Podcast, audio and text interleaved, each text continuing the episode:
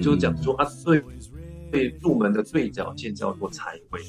嗯，好，对，那财位要怎么布局？其实你们可能看电视上说的，我大概都有试，结果，呃，不好说。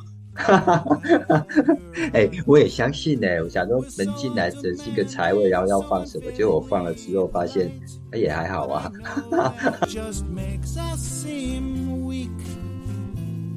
We're so understanding that when we say goodnight, the best we can hope for is a peck on the cheek.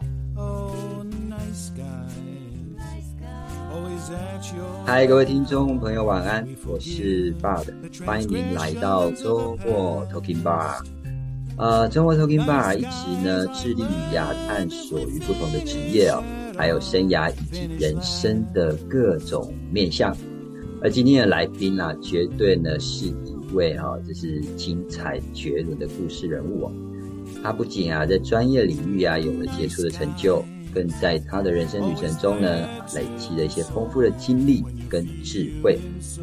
而他的职业啊，呃，不仅是一位命理师哦，还是风水堪舆师，更是催眠师。这可谓真的是呢，涵盖了人生的方方面面哦。我常常开玩笑的说啊，从出生到往生哦，从前世到今生，再到身心灵的养生哦，他几乎都可以协助。那到底是如何哎来协助人家的人生，而认识自己的人生呢？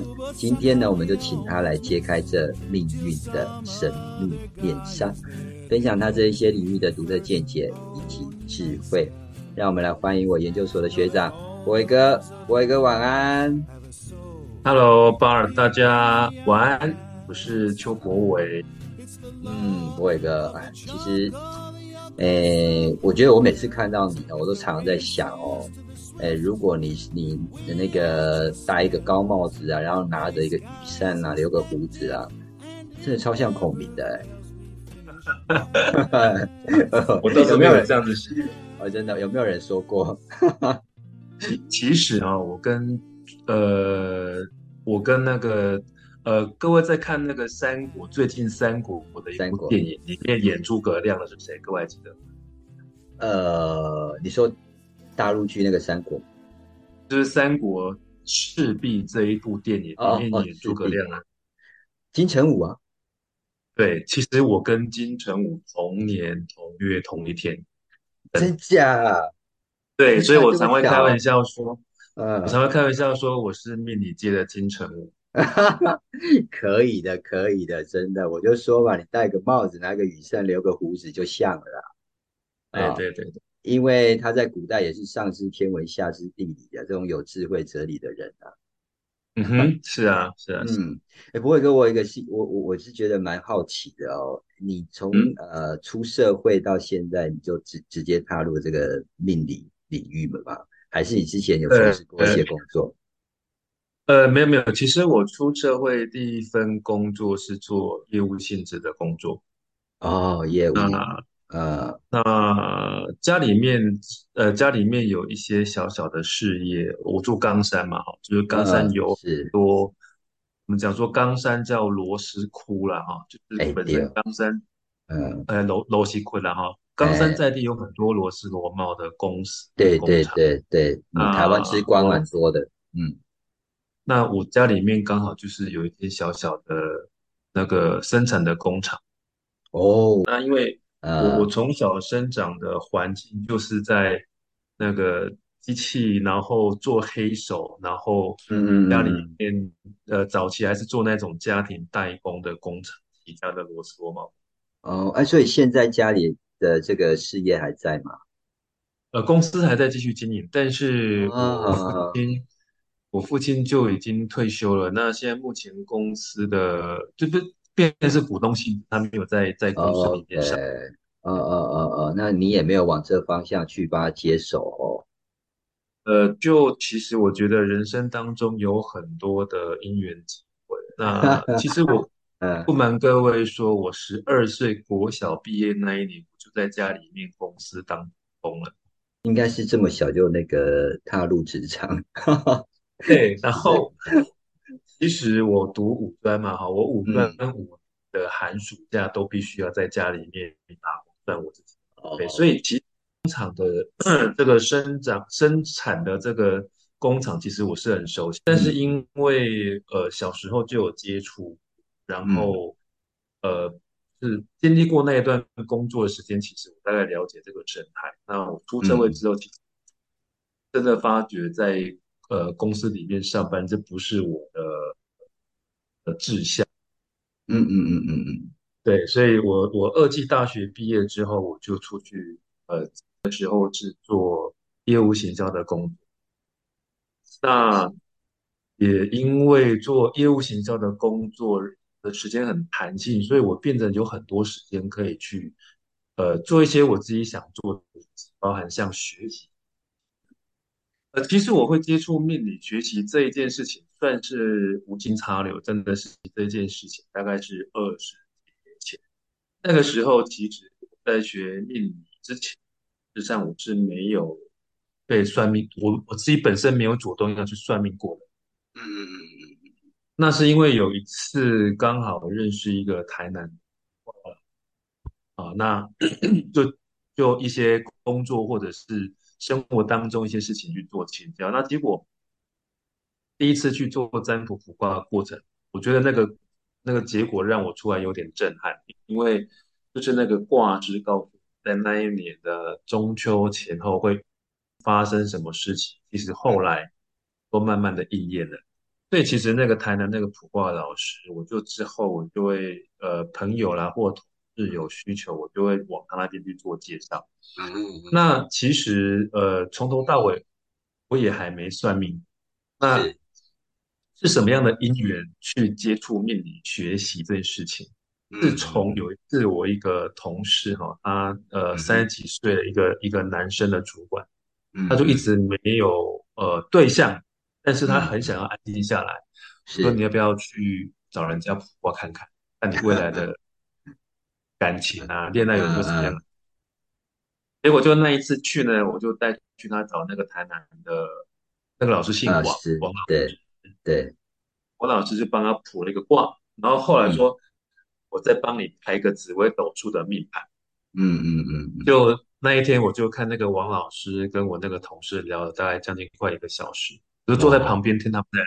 嗯嗯，后来结束的时候，我就有点当代理公盖他不给的哈，代理公嘿嘿不给，就，OK，嘿嘿，凑过去跟跟那个王老师说哈，哎，王老嗯。师，来你这来你这边这么多次都没嗯有你刚刚印给我同事那一张表，就是他啊，的那个命盘。是这样子因为你跟我讲我要额外付钱给你，但是我现在没有之前要问，我说你可不可以帮我印一张我的那张牌，这样子。嗯嗯嗯就那一天，那一天带我带我那个同事去占卜卜卦，又算紫微斗数之后，回嗯到办公室，我就也没什么事情，就拿出那个王老师印出来嗯的那一张紫微斗数的命盘，在办公室里面看。嗯嗯嗯嗯，因为我看到下午大概看了大概二十分钟了，就办公室有一位长辈哦，从我的办嗯公桌后面走进，然后嗯嗯嗯有一个很有趣的缘分就开始了。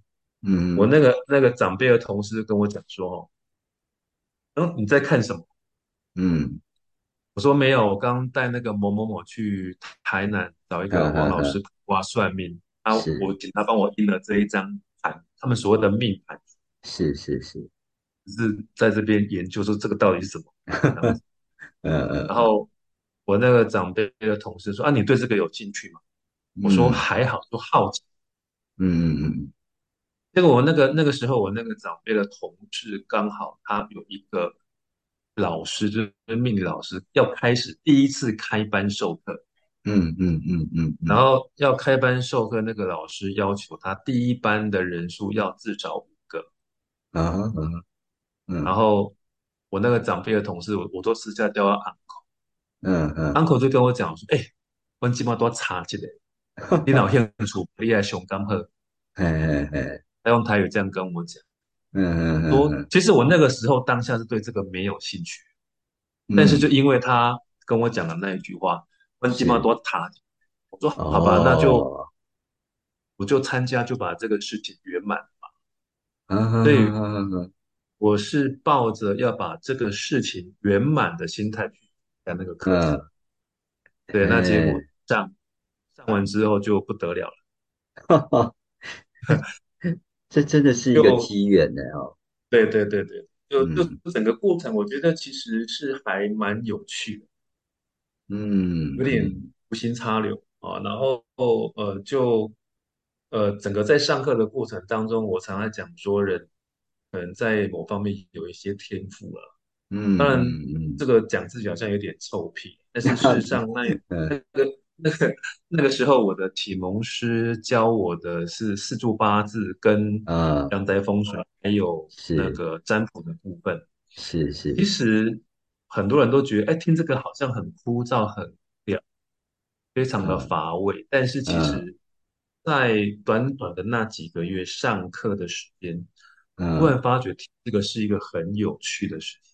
嗯嗯。嗯。老师在上面讲什么，我居然听得，是还蛮能够，嗯。呃，马上融会贯通的。然嗯后嗯我常会跟我的朋友开玩笑讲说，我在上课，我在上命理课程，没有在抄笔记，他们都不太相信。嗯，嘿，这是融会贯通的对了，呃，就上课的那个感觉，有点像我们在讲说那个录影在呃录影机在录影。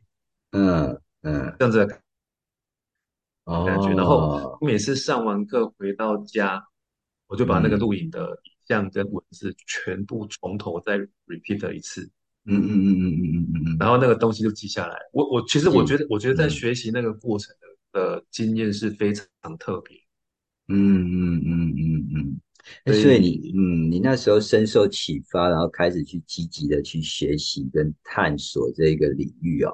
那嗯，我我在想，某种程度如同你讲的，就是可能真的有一些天赋啦，还可能带一嗯，点，还可能带带一点天命吧，呃，外面的说？法是如此的，外面的说法是对啊，所以我我我在学命理术相关的东西，事实上跟其嗯他人在学起来，我的速度其实是很快的。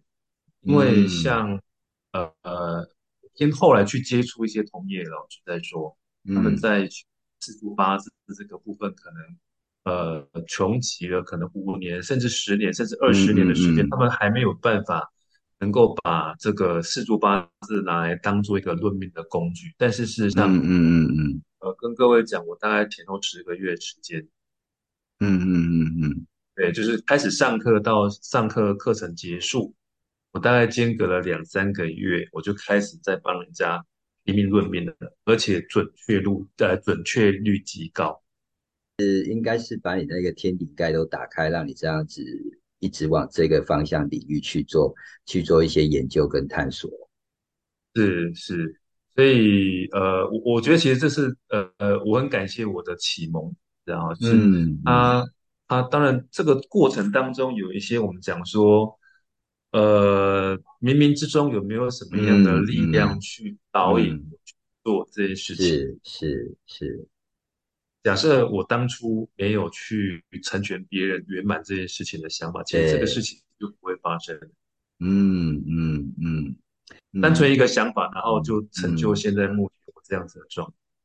嗯，可是你这样讲哦，我真的有有一件事情我蛮相信的哦，我觉得人跟自然呐、还有时间之间哦，它好像就存在着一种很微妙的一个相互作用哦。然后呢，你现在所正在学的所谓的命理学，我觉得好像就是帮助我们去理解这种关系的，应该算是一种工具吧，对不对？对对，没错是一哦。个工具。我觉得蛮有意，我觉得蛮有意思的。不过你刚刚提提到那个那个什么四呃四四柱四柱八八字，呃四柱八字，哎，这个这个，我也是第一次才听到，哎，可不可以稍微简单的跟我们讲，它到底是在呃做这做哪方向的一个一个一个解解盘，是不是？OK，好，呃呃，其实哦，呃，坊间很多人对命理的范畴到底它包含了哪些项目，其实很多人嗯。都很模糊。那很一对般呢，我的朋友或者是来找我的客人，他就是老师，你是不是有在帮人家算易经，或是你是不是有在啊帮人家看卦？那其实，啊呃，单纯就易经哦，易经它本身是一本书，是是。那易经它的源这个源头，它往从这个原理阴阳，我们讲说阴阳嗯嗯这个基本的原理，它延伸出五种技术，嗯嗯我们俗称所谓的武术。那武术啊包含哪些东西呢？包含三一命卜。啊那三一命五像这五项的大方向里面，它又细分很多不同的工具嗯嗯嗯。啊。比如说山，它简单讲就是道教修炼的法，它可能嗯。包含所谓的这个经书经典，我们讲的所谓的老子啊，或者是庄嗯嗯子。对。这个叫经典，它也包嗯。含所谓的所谓的炼丹哈，所以道家里面要修炼炼丹这件事情，它也包含对在呃呃呃易经文化里面。那还有第三个叫做符咒嗯。啊，所以道家会嗯。画符，咒那一些嗯。可以，这个是归属在这个山，我们讲说这个山就是那个山地的山哈，它就是嗯代代表是修炼的一个一个方式。嗯。那嗯么医呢，指的就是中国的中医这个部分。哦嗯。啊，中医包含像什么所谓的呃那个针灸啦，或者是经络这个部分。所以其实中医中医它的原始的理论跟命理是相通。嗯嗯嗯嗯嗯对，所以我我我记得我有一个朋友哦，他中医嗯师考了多年考不上，结果他突然有嗯一天转念了，他转行去当命理师。嗯，对，结果而且还呃，还混得还不错。有时候混的还不错，对，而且我呃，们 呃，我们后来会，后来我有大量去阅读一些我们讲说像命理相关的书籍，是是，我觉得一定要。里面也不乏很多是中医师背景的人来写命理的书。哦，原来如对，此，嗯所以这个中医的部分也包含在易经文化里面其中一个范畴。嗯嗯好，那么嗯谈到这个命呢，命就是一般我们讲的要拿来算命、批流年的工具。它原则上嗯嗯会有三个，嗯，一个叫做紫微斗数的部分对是比多人比较熟悉的名称。对，那么紫微斗数它是依照阴历，我们讲说阴历的部分嗯来起的命，是，所以由你的生月生时来定命宫，由你的出生日来决定嗯。紫微星坐落在什么宫，这个是紫微斗数起命盘的方式。嗯嗯那么第二个是我刚刚讲的所谓的四柱八字。嗯那紫微斗数它的符号比较多，总共有一百一十多颗星，然后分十二，宫。哇，嗯对，那四柱八字它的命盘出来比较单纯。呃，其实四柱八字如果严格要讲，这样子一个论命的方式，最远可以推到皇帝那个时候。啊，黄帝那个嗯时候，他就是我们讲说开始用干支纪日的时嗯候，嗯但我嗯，们知道今年民国一百一十二年，今年叫做癸卯年，对对，所以四柱八字简单讲就是由我们每一个人嗯的出生年月日啊，它不是用阿拉伯数字的方式来代替你的生日，而是用天干跟地支的方式来显现你的生日嗯嗯嗯所嗯形成的一个命盘。嗯嗯嗯啊，嗯所以呃年今年叫癸卯年啊，那嗯，么月像我们现在目前今天是呃八月十七号，今天已经节气进入到农历嗯，七月，所以我们这对，个月这四柱八字里面就会写一个庚申月啊，然后再啊看这个呃万年历，看今天什么日子，它就会有一个干支出来。然后嗯再排一个时辰，出生的时辰。所以为什么叫做四柱？简单讲，就嗯是出生年月、日、时，它总共会哦各两个字来代替你的命盘。哦，嗯嗯嗯嗯，就是一哎，一一个一个就是一柱的意思就对了啦。对对对对对，啊，总共只有八个字，啊，哦，出总共只有八个哦字，出出生年月，然后时辰，还有什么？日还有时。哦，日时啊，这加起来就八个字这样子。对对对对对，就是年哦，所、以所以它叫做四，柱。哦，所以它叫做四柱八字哦，是这个意思吧？对对对对，四柱八字。哦，哇，所以嗯在搭配你的大运、你的流年哦，那有一些看的比较呃细一点的，就会去嗯嗯看着你的命宫哦，你的嗯嗯胎元嗯跟胎喜哦，嗯所以这个就是嗯四柱八字。好，那么嗯谈到这个命，除了紫微斗数跟四柱八字之外，还有另外一个叫做国老星中，还有另外一个名称也叫做呃，七正四余。哈什么什么？你再你再讲清楚一点。七正四余，七啊，七七就是一二三四的七，啊，正呢？然后政就是政治的政，哦，然后四就是一二三四的四，哈哈哈，余就是剩余的语，叫做七正四余。其实啊，七正四余简单讲就是中国的星座，嗯嗯嗯对，它简单讲就是叫中国的星座学，而且很有趣，它的命盘跟西洋的星座学是雷同的。嗯它也有所谓的白羊座、天秤座这些嗯这些名称，嗯对。嗯嗯然后嗯他们看的这个也看他的角度，嗯因为嗯所谓的七正子的就是什么？日嗯月嗯。金木水火土金，啊他们的一些角度啊，所以这个跟西洋星座学是有点相似的。嗯那所谓嗯的四鱼指的就是什么？子气、嗯。月帛、季都、火候，它们分别是木星、水星、火星跟土星的余集。啊哈哈，对，所以呃，算命的工具原则上有分这三种。真的，你这这是这个是所谓的观心术，对不对？就是对对对对，有点像嘛？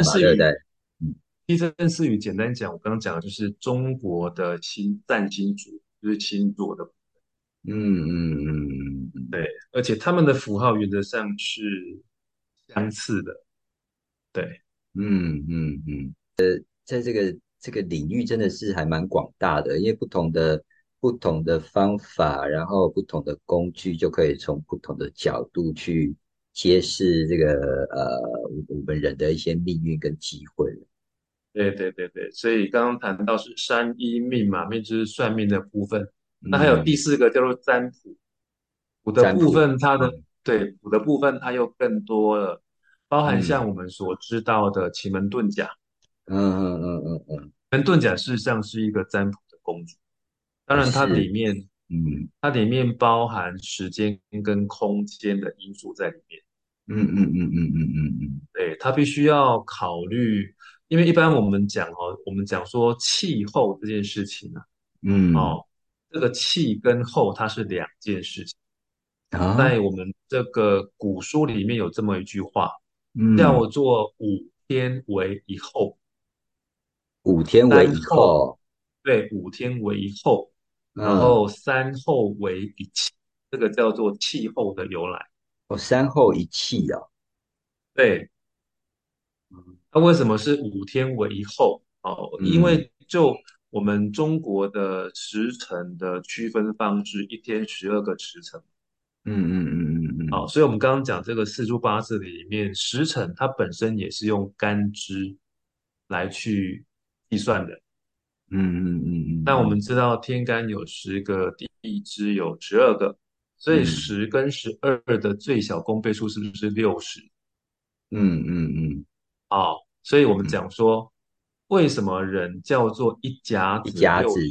对，一甲子为什么是六十年？六十年，为嗯为什么不是七十？为什么不是八十？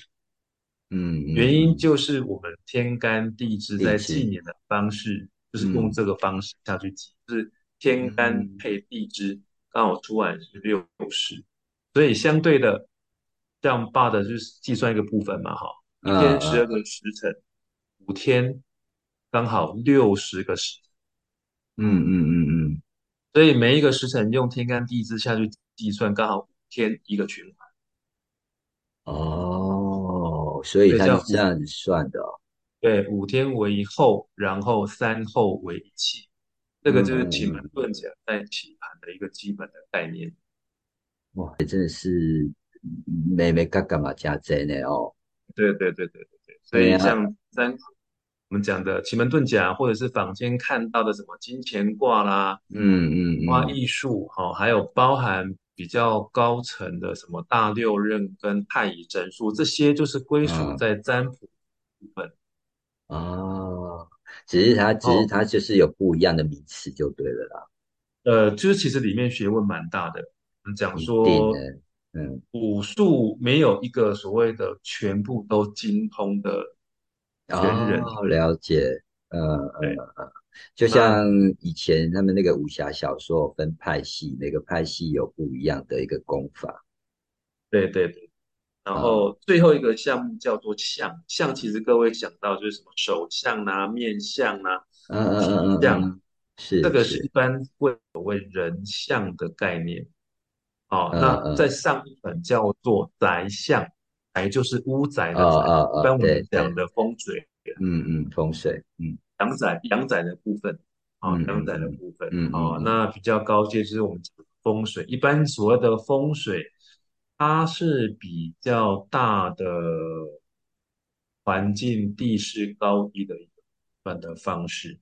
嗯嗯嗯嗯嗯嗯，对，比如说，呃，像爸的有注意到吗？现在目前台湾地区比较呃，我们讲说居住品质、生活水准比较高的城市，它大概都有一个现象，它原则上一定是盆地。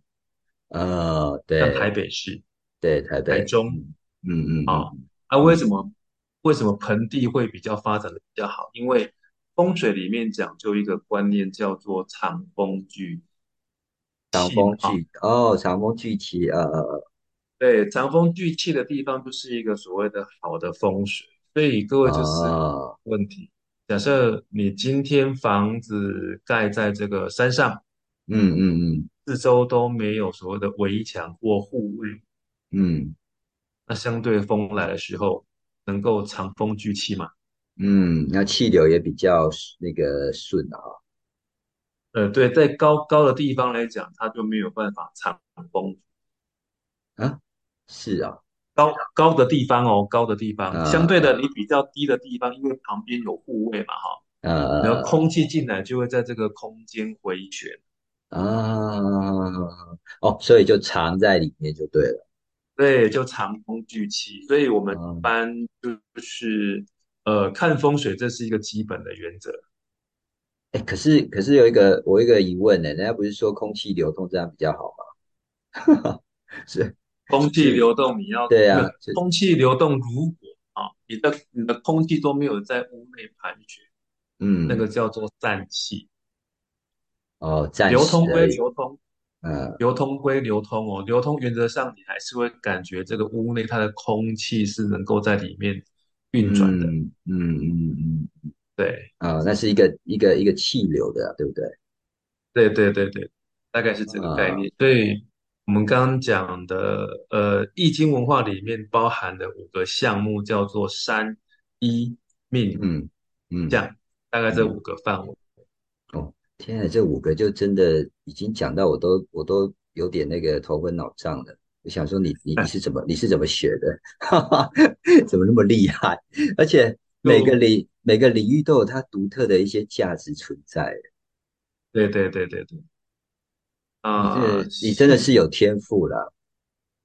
就就后来进门入门之后，发觉其实哎，这个好像也很有趣，那个也觉得很好玩，所以就会花一些时间研究，四处四处去拜师啊，然后嗯嗯嗯看谁要教课，然后要不然就自己拿书来这样子。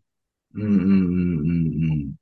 哦。所以有时有些是自学，然后有些可能去拜师学艺的嘛。对对对对，拜师学艺的部分比较多。哦，对，因为人家那个前辈走过的，呃，有过的经验哦，可能都可以比较比较多的，可以来让我们更容易去呃学习，更容易上手。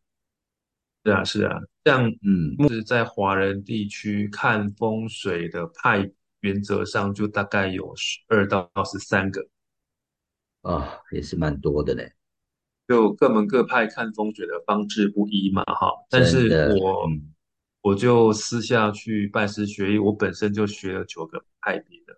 哇，那你是这九个派别交叉使用吗？还是比如说不同的建筑，你可能用不同的派别去去去做提供这样子呃，应该这么说，大部分很多东西你还是要透过实际去验证，才会知道这个东西能不啊？能用，可不可用。哎，那是是，有一些食物，就是你要靠自己的实战去做体验嘛。比如说坊嗯间就讲嗯说啊，对对，入门的对角线叫做财位。嗯嗯，哦，对，那财位要怎么布局？其实你们可能看电视上说的，我大概都有试过。结果。呃，不好说。哈哈哈哈哎，我也相信呢。我想说门进来只是一个财位，然后要放什么，结果我放了之后发现，哎，也还好啊。对啊，就不好说。对，放了什么聚宝盆啊，然后里面要放什么一百六十八块啊，然后什么五微对博，哎，结果都照做啊，结对果还是还好啊。哈哈，对，就不好说。对，所以哦，原就来如此哦，哦，所以还是要看现场的，我觉得应该是要它现场的地形跟状况吧，对不对？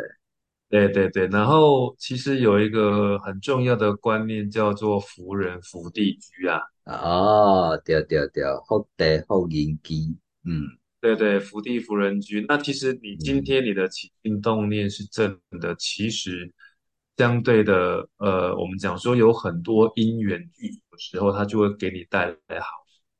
嗯，对，没有对，错，那相对的，你今天就算再好的地理风水，可是本身你就没有积得这么多的福德，相哎，对的嗯，一定会加分嘛？也不见得。是是，哎，你这让我想到一件事，人家老一辈的智慧曾经有讲过哦，左右人生的十件事哦，有没有？我觉得在命理学应该好像是从命理学来的哦，因为它是一命、二运、三风水、四积对阴德、五读书、六名、七对相、八敬天、九交贵人、十养生，对，没错，对不对？哦，所以我对，觉得你刚刚讲跟这个左右人生实践是真的还蛮符合的。是啊是啊，所以命好运好，但是相对没有积德积善，其实下场也不会好到哪里。嗯。还是会有一些我们讲说负面的能量会反噬的这件事情，我嗯觉得原则嗯。嗯上这个能量不灭是是成立的哦、就是嗯今嗯天你有再好的福报，但是你没有去好好的去为自己去嗯，做一些好的铺路，够其实未来的呃不见得就是像各位想的这样子。就积德了，对不对？对对，啊，哇，真的是这个这个这个命理学实在是真的是很浩浩瀚，呃呃呃，我我觉得啦，要想要想要往这方向走的哦，真的可能要嗯需要花点时间哦。是没错没错。所以呃，其实我后来就是接触，因为其实我最早开始接触的是西方的星座跟西西方的一些东西。其实像嗯嗯嗯坊间，我不是只有学中国的哦，其实像包含啊罗占卜，我也去跟一个老师嗯嗯嗯过一段时间。那我最早接触的是呃战术书，一般我们讲的所谓的生命灵数，就是由你的嗯嗯嗯西洋嗯的生日去推断一些事情，然嗯后那个星座有大概涉猎一些一些内容哈、所以其实我后来发觉，其实所有的东西万法归宗，嗯嗯嗯中国嗯，跟西洋的东西，事实上它有很多地方是可以融。相同的，嗯嗯对，它它有很多东西是融合，就好像我们讲说星座里面谈这个相位，它有所谓的二分相、三分相、哦四分相，或者是合相。其实它跟中国的命理学里面所谓的相冲、三合或者是相刑，原则上意思是一样。嗯嗯嗯嗯嗯嗯嗯，对他们都在谈一个角度方位的概念，嗯，所以还蛮有趣的。OK，哎，所以其实基本上来讲的话，我觉得应该是说，我们中国命理学它是有一个呃很悠久的一个历史哦，就像你刚刚讲，可能可以追溯到皇帝那一到到皇帝那那那部分吧，对对对，就几千年呐，然后融合融呃融合了一些儒家啦、什么道家、什么一些庄你讲的那个老子、庄子的那些思想流派的元素。是是，哦，然后渐渐渐渐的西方引进之后，就这样，我觉得应该有一点点的，大家呃双方互相有去参考吧，我觉得。对，其实很多地方都是很相似、很雷同的。对，如果你有去了解的话。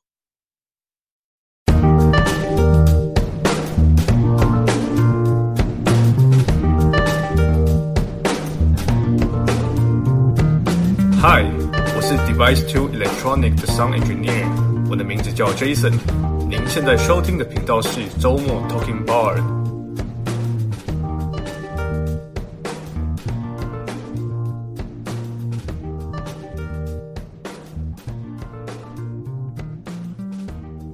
哇，学长，你刚刚有提到就是中国的这个命理跟西方的占卜哦。那其实我想要请教你一个问题，就是说呢，你如何去看待这个命理学跟个人生涯、职涯的一些关联？我觉得，呃，我在学了这么多命理的一些工具，然后我会把它归类在所谓的工具。嗯，其实这些工具不外乎就是让。每一个人更能够了解自己的特质，嗯嗯，应该要摆在什么样的位置，嗯，所以其实我我我觉得，其实一般我们在就业市场，嗯，你如果能能够有这个工具，会可以其实事实上可以少走很多冤枉路，比如说你你可能就是原先就是适合去当。业务去开发市场、冲锋陷阵的人，结果呢？嗯，你去应征工作，你偏偏要去待在，比如说我们讲说做办公室一些比较安稳的稳住工作。是，事实上有很多的这样子的机会，就因为这样子就被错过了。那相对的，也有一些他可能就不太适合去做一些表达的工作。那很多很多人就想要去尝试做业务的工作，那其实。呃，很多人都是因为这样子，会有很多的压力加注在身上。啊，我觉得其实，在一般就业市场来讲，会有这样子的应用。那第二个部分，比如说你今天你是一个中高阶的主管，或者是或者公司的负责人，嗯嗯，其实，在很多面向方方面面，他一定都会有需要做决策的时候。哎，是是是，对，所以在做决策的过程当中。一定会有一些我们讲说，除了你能够预测的范围之内，一定会有很多不可知的问题跑出来。嗯，所以其实像现在目前我的状况，就私下会有几个呃，我们讲说公司的负责人，他们可能在做一些决策的过程当中，他们会需要参考我的意见。哦，像变成你变成一个军军师的对吧？就提供一些方向给他们做思考啦。那当然，这个呃，我常会开玩笑讲说，我的功能很多啦。我常会讲说，我的功能很多啦，就是除了占卜，然后流年运势，我还可以帮老板舒压、做催眠啊。对啊，然后身心灵，像对对，像呃呃，我现在目前就有一个呃房地产的公司的老板。嗯，他们从现在目前要盖新房子，从这个选地选址，然后到这个呃，他的房子的面向要向几度？嗯嗯嗯，啊，包含像呃，有一些室内的格局要怎么去做规划？他们呃，那个老板原则上大概都会来听听看我的意见如何。嗯，对，那可能在更早之前，他比如说这块地要买不买，买了之后他的投资效益如何，嗯他也都会透过一些占卜卜卦的方式来去了解。嗯，好像蛮多企业家都会做这种事情。对，甚至有一些呃，像内部的员工啊，比如说员工这个要不要聘请，他们也大概都会 希望我们提供一些，对对，大概会有这个这些方向的事情啊，对啊，所以其实呃，就我们常会开玩笑讲说，现在目前各各大企业原则上啊，嗯嗯。呃，台面上各位想到的所谓的上市柜的公司的老板，背后原则上都会有一个所谓国师这样子的角色存在。嗯，哎，真的有有有听说。嗯，对，那国师原则上他处理的工作大概就是这个方向的事情，哦，就是在做一些重大决策或者是投资案的过程。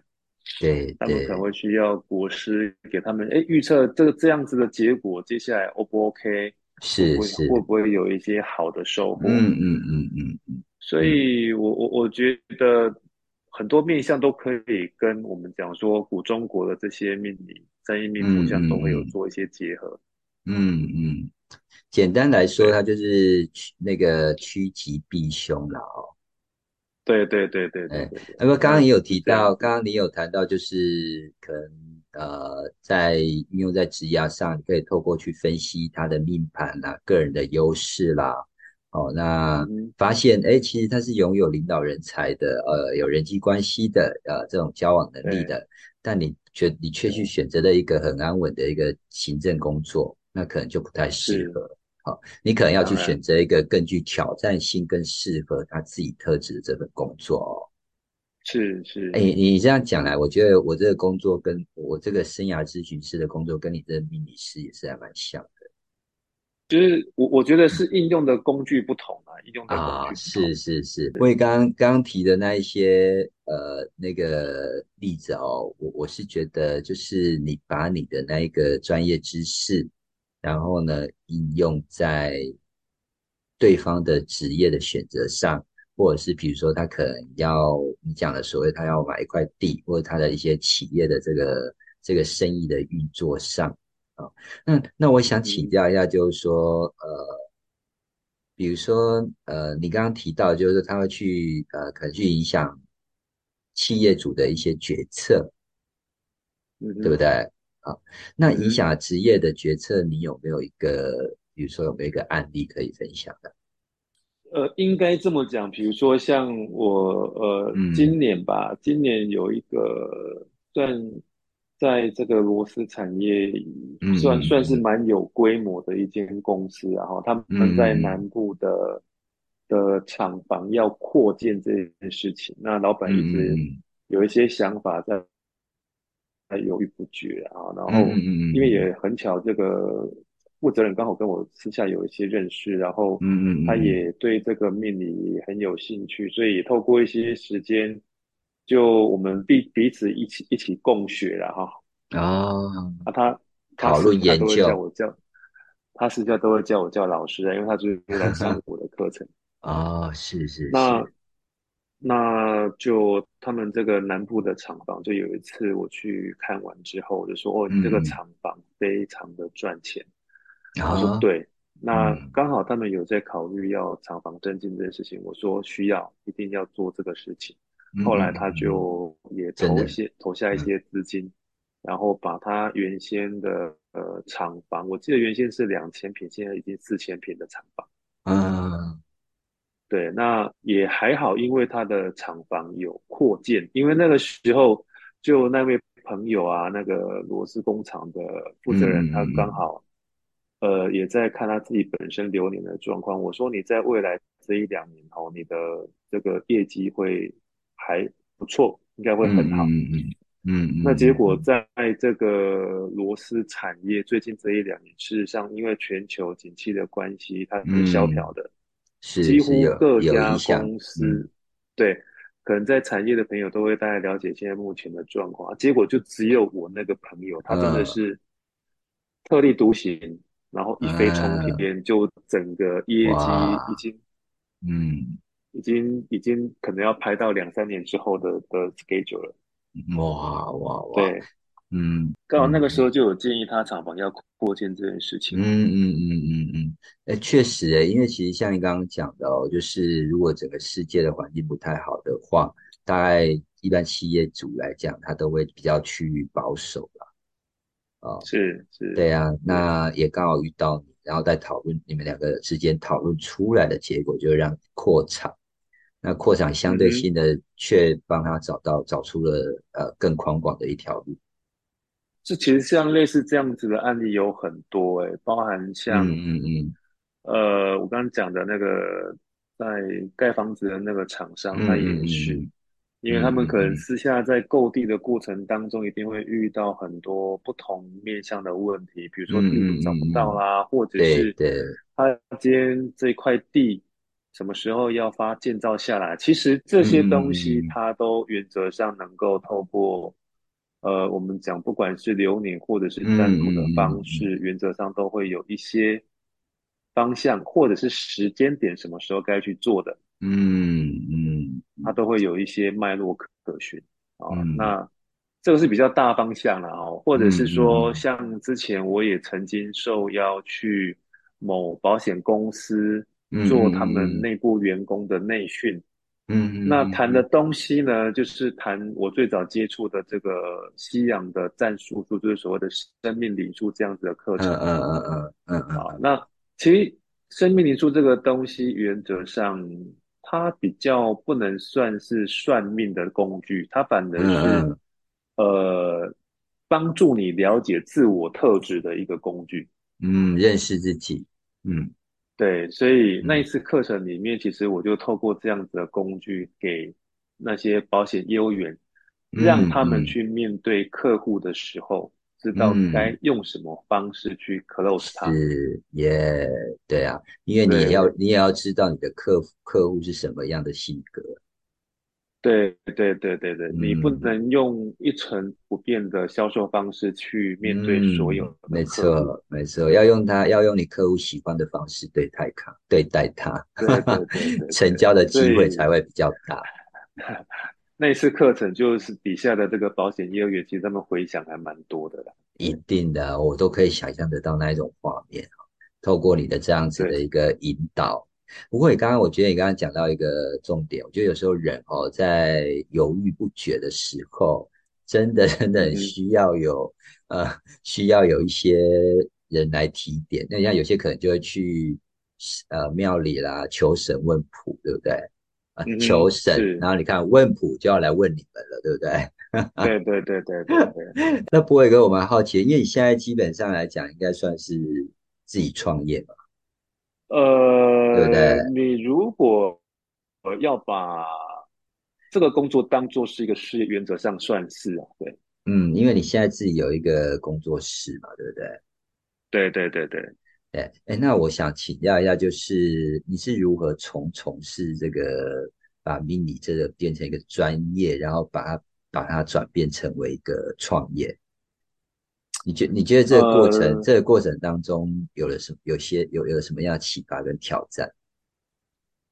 呃，其实啊，我觉得我们讲说哦，目前台湾社会三大业务啊，哈，保险、房仲跟汽车是是，其实。呃，在很多人没有接触面临这个工作之前，都会认为这三大业务工作是最辛苦、最呃要花很多时间的。但是如果你今天你有机会来尝试命理师这个工作，你就会发觉那三个业务真的是太简单了。对，为什么？为什么我会讲刚刚这这？段话为什么说命理？如果假设它是一个业务，它应该它的难度会凌驾于三大业务之上。嗯，为什么会有这样子的说法？因为我相信各位一定在呃，在某些地方一定会接过所谓保险业务丢的传单呐，或者是汽车业务丢的传单。嗯，那房仲更不用讲，他们那个广告一个比一个还要大。是是是。好，但是。我相信各位一定没有经历过这样子的事情。一个命理师站在马路口在丢传单，请问你要批流年？请问你要看阳宅风水吗？你们有经历过这样子的事情吗？没有看过哎。对，因为相对而言，命呃命理师也没有办法透过这样子的方式去招揽到生意。哦，我了解你的意思。对，因为保险业务他们可以主动出击啊。是是，没有错。哦，所有的业务工作他都能够主动去找客户，唯独命理师没有办法。啊，是客户来找。的工作是客户来找人，外面的所有业业务都是人求事，只有命理师是要事求人。嗯，对，所以在初期，呃，很长一段时间就变成是我必须。假设我今天我是一个专职，一开始就做专职的命理师来讲，那我生活可能会过得很辛苦。嗯嗯嗯嗯嗯。为什么？因为每天都在等客人上门。对。对啊，所以呃，我我觉得一开始我的从这个命理师这个工作这个过程当中，它有很长一段时间是跟其他的工作是重叠的。嗯嗯嗯嗯嗯，等于说你那一段时间应该算是在学习，然后研究，吸取一些经验吧，哈。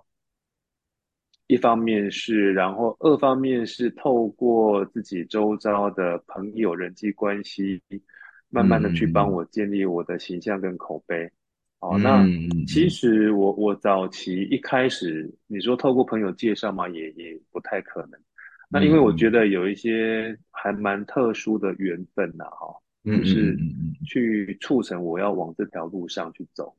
嗯嗯嗯。因为一刚开始会帮朋友、帮同事看的部分，是因为一方面他们有需要，二方面我有这样子的技能，我我这样的功能啊，应该这么讲。嗯嗯。那所以原则上可能就是，哎，请吃个饭啊，喝杯咖啡，可能就就也没有收费。是是是。所以一开始我也没有很认真要往这条路上去走，然后是一直到，呃，我太太生老二，是是，哦，她在做月子房的时候，就莫名其妙迫使我要往这个工作去做啊？怎么说？为什么？对，怎么说哈？因为你知道那个女人家生完小孩月子房中心的时候，一定会有段时间要去哺乳嘛？对。要亲喂嘛，哈，那所以我太太就老二坐月子中心的时候去哺乳的时候，就一群妈妈在这个哺乳室里面，你看我，我看你，看到后来尴尬就开始聊聊天了，嗯，就他们就聊着聊着说，哎，哎呀，你们出生之后，小朋友生完之后，会不会找人家帮你们看名字哦，是取名的哈，然后对，就我有些就有些妈妈我说，哎，会啊，会啊，会啊，然后就有个妈妈，对呀，你们都找谁看？然后我老婆那时候自告奋勇帮我引荐了我第一个取名字的客人来，呃呃，就这样，然后就那对夫妻还很有有趣，我印象当中夫妻两个都基督徒，嗯嗯嗯，哦，对，基督徒，嗯，基督徒，对，基督徒，然后呃，要算命很奇很特很特别啊，蛮特别，对。他们就来帮小朋友取名字嘛，哈，然后取完之后就说：“哎，老师有没有在帮人家看流年？”我说：“可以啊，来看一下。”然后就那一次夫妻两个命盘看完之后，他们觉得哦，还蛮准的，就是说啊，老师你有没有名片？嗯 嗯，其实那个时候我就是一个比较呃，怎么讲，有点有点半玩耍的方式在做命理这个工作。嗯，那其实你说名片。不不仅名片没有印，连我的工作室的名称都还没想，都没想。嗯嗯，对。然后那一次我就脑筋急转，我就跟他讲说啊，我今天忘了带名片出来。是，你如果需要的话，我过两天你再过来拿。呃呃呃，就这样，就那两天，我就把我的工作室的名称看好了，然后请一个朋友帮我印名片。是，当天下午拿名片。嗯，那就这样。第一个客人拿来我第一张名片，哇！就那个妈妈，就那对夫妻，然后，对，然后后来其实也有一些姻缘啊，我就开始在外面开班授课了。嗯哦，这么快啊？对，其实那个时候从我学习完到我开班授课，前后大概三四年的时间。哇，哎，三四年算快的哎。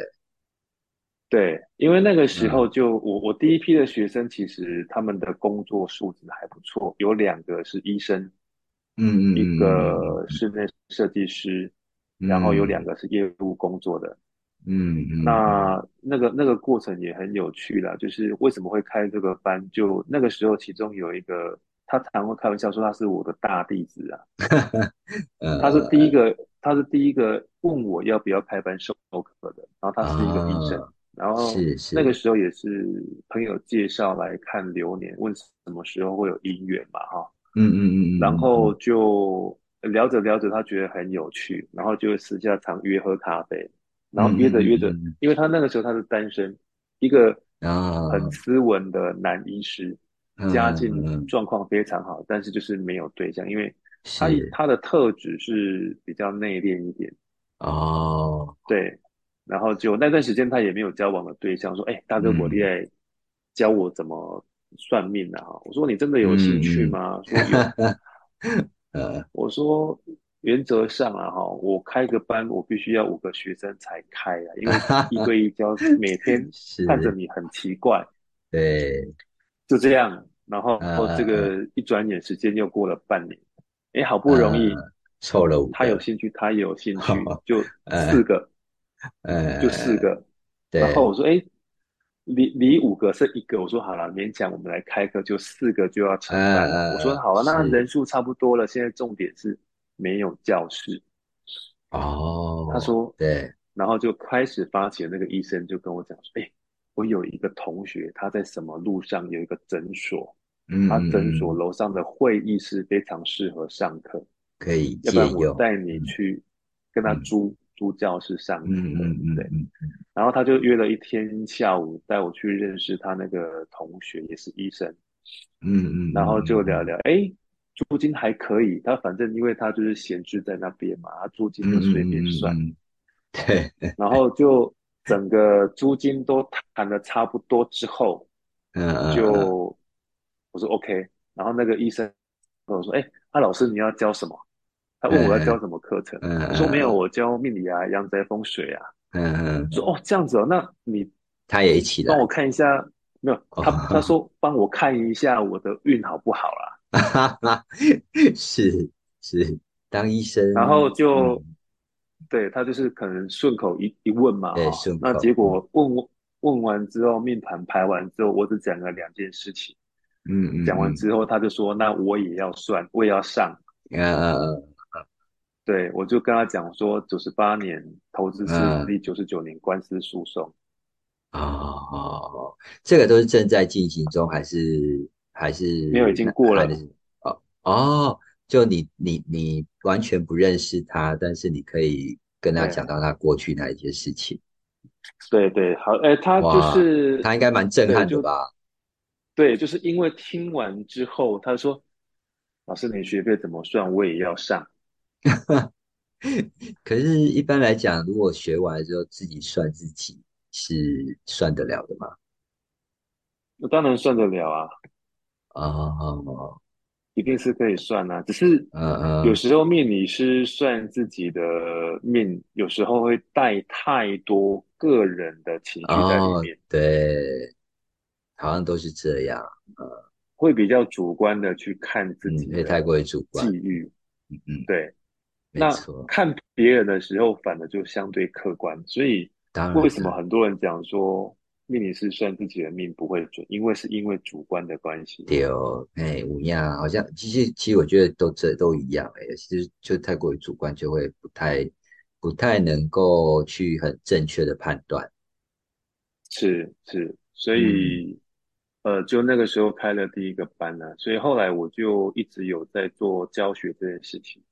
所以其实，在教学的过程当中，我就慢慢的累积。第一个，我的学生；第二个，学生会介绍他的朋友来算命、来看风水是经验累积就慢慢，嗯，对。第一方面是累积经验，然后慢慢的我就有一些口碑跟知名度出来。哎，是是。对，那因为我后来开班授课的人数还不少，我大概初步估计，我到目前为止。大概有累积超过三千人以上的授课人次，哇，你的徒子徒孙那么多了，就就有听过我上的课啦。然后因为 因为后来也也有一些机缘啊，我在救国团还有那个高雄市劳工大学，我都有开班授课过。对，那因为后来我去在职进修取得硕士学位，所以我后来也在正修科大也在教通识课程。啊啊，通识也是教这一块。这个这个领域吗？就教紫微斗数与人生啊。修修的学生多吗？哎，几乎每个学期都额满。天啊，所以你看，你看这种东西，人真的还是想呃，那个人还是无法掌握自己的命运，赶快找人来来来啊，学学自己如何掌握。对，都会好奇的，好奇想要去了解它到底是对对，它是一个什么样的东西，所以就。因为这样子，所以就也没有很刻意像我们讲说一般业务去推广业务的概念，是是，对，就大概有一些因缘啊，然后就慢慢的，我觉得其实这个古时候讲一句话叫做“十年磨一剑”的哈，那其实我在这个领域前后大概也二十年了，啊，所以其实这样一步一步的这样走，然后就是。慢慢的，慢慢的呢，就是也也有一些小小的，就像你讲的那个，呃，口碑啊，还有一些小小的一些课程这样成就。现在还在学校，呃，那个有了有了一一个比较常态性的通识的课程。对对对对对，这这都是累积来的啦哦。当然当然，没有办法一触可及啊。对呀，所以这应该算是已经创业了嘛。对不对？对，就是其实这个完完完完全全已经都是往这个方向走。对对对对对对对对，所以呃，应该这么讲，我觉得这个分水岭在民国九十八年，就是开始递名片那个时候。嗯嗯嗯嗯嗯嗯嗯，就开始有把这个风向慢慢转到这个面临这个相关的专业里面，然后嗯，然后所以所以那那一对开始开班授课。所以其实你真正的贵人是那个呃大嫂啊，然后呢再来第二贵人就是 再第二贵人就是那一对夫妻，对不对？对对对。不过我是觉得这样子，嗯，对啊。可是我觉得说很多事都这样。如果比如说今天你不愿意跨出去那一步的话，他可能真的很难就继续再走下去嘛，对不对？呃，是啊，是啊，对啊，所以还好你有递出这一张名片，当下也是灵机一动啊，因为一般的人就想啊，我就是还没有印名片啊，那其实后来就是那时候灵机一动啊，要不然好吧，我们来印个名片好了。哎，是呀，是呀，其实也还好，也让人家知道一下嘛，对不对？那这么好的一些专业，对吧？我好好的应用那一下。对，对啊，后来。后来有一些因缘，因为我曾经最高纪录一个礼拜，将刚谈谈到那个开班授课这件事情，其实我最忙的时候是一百零二、一百零三年，因为那两年几乎天天都在教学，我最高纪录一个礼拜七天要上九个班的课程。哇，啊，这些班都是突然那个人家请你开的吗？还是？呃，都有，就是你自己私下开的比较专业的班，然后也有外面的单位开的班，对，所以像呃刚刚讲的救国团、高雄市劳工大学，还有高雄市职业总工会，嗯，呃那个时候好像还什么单位我忘记了，反正就我记得印象陆陆续续啦，陆陆续都是有一些单位来要课，然后自己就开班这样，对。对对对对对，嗯，其实我教，我觉得教学也是一种回馈哦，就是说把这这些知识传承下去的一个方式啦哦，是是，然后也能够帮助更多的人去了解一些命理学的智慧，对对对啊，然后说实在，如果说你看到学生他在学习过程中的成长跟改变哦，也应该是一个成就感哦。对，我觉得其实。呃，过程当中是辛苦的啦，但是我觉得其实有很多正确的观念跟正确的想法，能够给更多的人了解。我觉得其实背后的价值是在于这边。嗯嗯嗯嗯嗯，哦，确实啊，哦，哎，那学长，我想请教一下，就是那这样子，你对于你未来有没有什么样的计划跟展望，还是你有想要实现的目标？其实我接下来的目的是，因为其实现在目前说实话，台湾这个区域的嗯命理这个产业，事实上现在是相对的蓬勃发展。真的，真的，嗯，对，因为有很多很多人讲说，命理是经济的逆逆向指标啊，就是对命理生意越好，表示景气越不好。对，对，那。呃，当然这个是一个梦想啊，就是很多人现在目前这个命理的产业一直不断的蓬勃发展，可是相对的，我觉得不可否认，当命理跟商业行为碰撞在一起的时候，其实会有衍生很多奇怪的状况出来。嗯，那其中一个最直接的就是所谓的开运商品。哦，开运商品，对，嗯嗯，对，蛮多的。我们。我们不能把所有的开运商品全部都否决掉，啊，是的，我我我我觉得不可否认，有一些开运商品是为了要开发而被开发出来的。商人不是都这样吗？对，但但事实上，事实上这个就变成是一个会会影响到我们讲说命理这一项。呃，传统的古人的智慧，他可能会因为这个部分有一些被扭曲了。是是是，对，所以我我我接下来会有一个想法，是我希望能够创建一个平台。这个平台呢，会有一些跟我一样理念的命理师，他们能够在这个平台为许多需要命理这项服务的大众去做服务。哇哇，这工程应该浩大。对，那呃，相对的，其实要达成这个目标，我我觉得短期之内，有可能会会需要有一些三五个跟我有一些相同共同理念有他们嗯，对，然后我们就单纯透过这样子的工具去服务大家。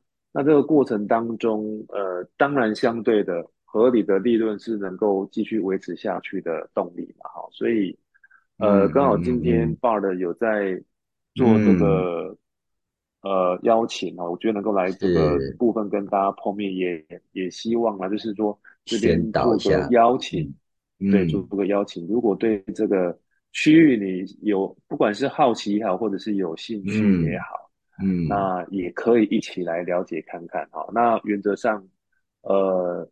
我现在目前的近期的目标会想要创建这样一个平台，嗯嗯嗯嗯嗯，对，那也开始着手在进行这个方向，对，所以很未来的想法大概是这样子，嗯嗯嗯，等于说除了可以协助人家就以以外呢，就继续在拓展一些命理学的知识，然后大家一起来研究这些相关的领域，然后呃分享，呃就是分享。各自彼此的经验跟见解啦，然后再来培育新呃培育呃新一代这些共同理念的命理学学习者。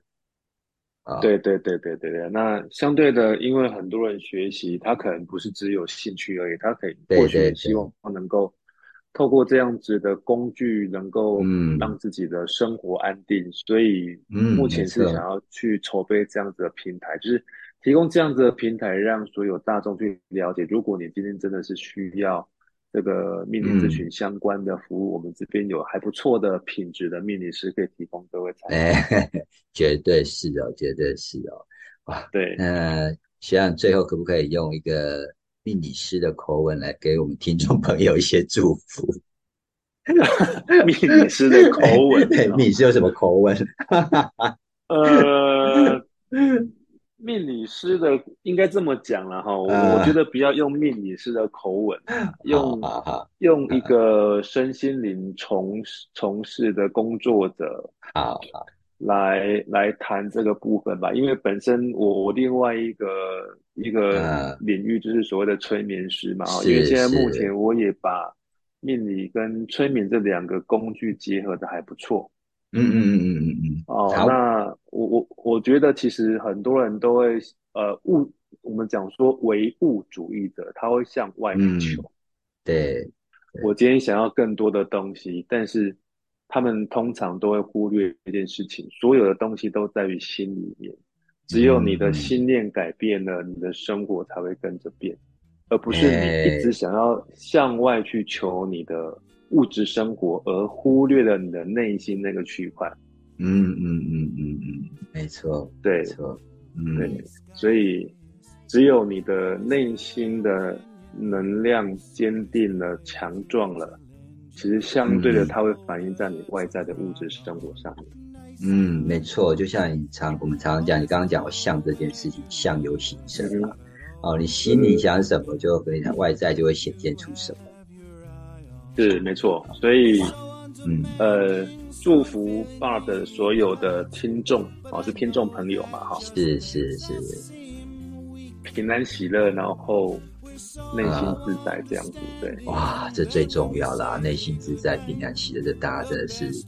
大家都都一直都想要的啦，是是是，对啊，最实际的哦，哇！我今晚呢邀请我的学长来探讨这一个命理学啦，还有的风水堪舆跟他催眠这一些的主题，我觉得感觉就像在探索整个宇宙间微妙的一个连接哦。然后呢，不仅呢让我们呢更深入的了解这一个命理学啊，还有这一些领域啦，哈，这些奥妙。然后也启发了呢，我们去思考人生的各种可能性跟选择。呃，我觉得这个分享哦，不仅只是一种知识的传递哦，而且它呃，更像是一种对内心探索的一个启发哦。尤其是像像刚刚你所讲的，因为基本上在身心灵这一块，大家要重新重重新去去探索嘛。好，嗯嗯嗯，是。对啊，那我真的很谢谢学长带给我们这样一个充满智慧和灵性的美好时光。OK，呃，期待未来呢，呃，能够呢再次与交流，让我们共同来探索更多人生的奥秘。我相信学长一定有很多的宝藏可以让我们一起挖呀挖，哈哈，是不是？OK，谢谢巴德今天的邀请。哎呀，不要这么说，真的是我的荣幸哦。那下次有机会呢，再邀请学长再跟我们聊更多的经验故事。好，说爸的故事，说我的故事，听你的人生。周末都听吧，我们下周空中再会。学长，谢谢你喽。OK，谢谢，拜拜，晚安，晚安。finish line. sky.